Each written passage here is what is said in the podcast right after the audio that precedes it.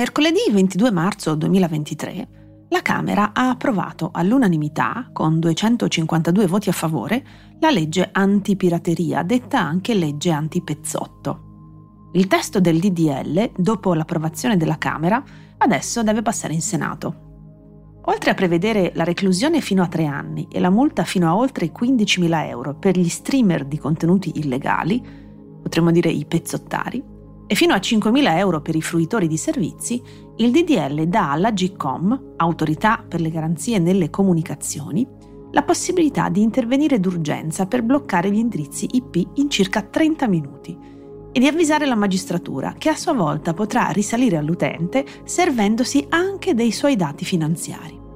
Follow the money, segui il denaro, dice l'imprenditore influencer ed esperto di diritto d'autore Matteo Flora. Un metodo che potrebbe davvero rivoluzionare la lotta alla pirateria. Si calcola che in Italia siano circa 5 milioni coloro che fanno uso di servizi pirata per le partite in streaming.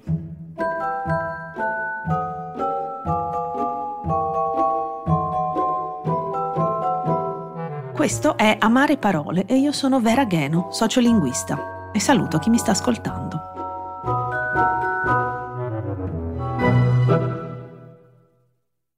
Perché il decoder pirata e a volte il servizio pirata stesso viene chiamato pezzotto? Pezzotto è un sostantivo e aggettivo di uso comune a Napoli e nelle zone circostanti, in riferimento a qualcosa di falso e contraffatto Leggo sul sito dell'Accademia della Crusca, in una risposta di consulenza scritta da Antonio Vinciguerra nel marzo 2021, che una delle prime attestazioni di Pezzotto fuori dall'area napoletana è in una puntata del programma televisivo Le Iene dell'aprile 2019. Quella del 16 aprile di quell'anno contiene un servizio che viene condiviso sui social con il titolo Ecco come funziona il pezzotto, il decoder pirata e illegale di tutti i canali TV. Nel dialetto napoletano e nell'italiano regionale campano, la parola pezzotto e i suoi derivati, il verbo appezzottare e pezzottare, l'aggettivo appezzottato e pezzottato e il nome d'agente pezzottaro rimandano all'idea di falso, falsificare, falsificatore in generale.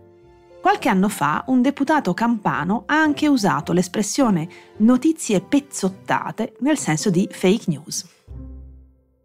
Lo storico della lingua Nicola De Blasi, in un testo intitolato Nuove parole in città, attesta che il termine ricorre da almeno 30 anni, inizialmente riferendosi alle auto rubate e al numero di telaio riciclato, poi a tutto ciò che si può falsificare, dagli oggetti venduti sulle bancarelle, inizialmente musicassette, videocassette, poi CD, DVD, ma anche vestiti, borse, occhiali da sole, eccetera, eccetera, fino appunto ai prodotti tecnologici più avanzati come il decoder pezzotto. Inoltre, spiega De Blasi, la diffusione attuale della parola deve la sua fortuna al lessico giovanile, dove ormai circola nel senso più generale di prodotto adulterato o perfino di cosa di dubbio gusto, oggetto kitsch, un po' come altrove si usa il termine tarocco. Al di là del napoletano, Pezzotto compare anche altrove in Italia.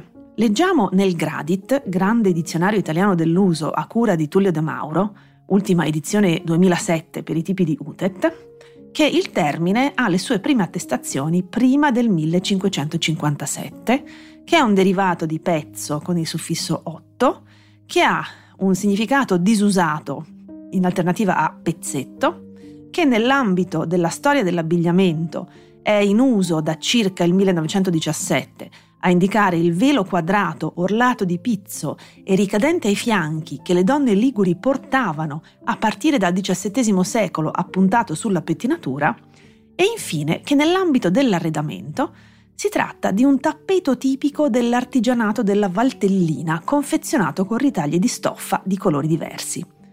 In questo senso pezzotto viene usato anche come aggettivo, tappeto pezzotto.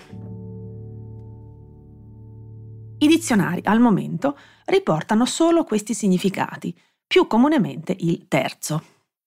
Pezzotto però arriva al presente, prima di essere usato per indicare cose piratate o taroccate, dall'inizio degli anni 2000, nel catalogo dei prodotti di Ikea, per indicare un tappetino fatto di ritagli di tessuto, cioè di pezze per l'appunto.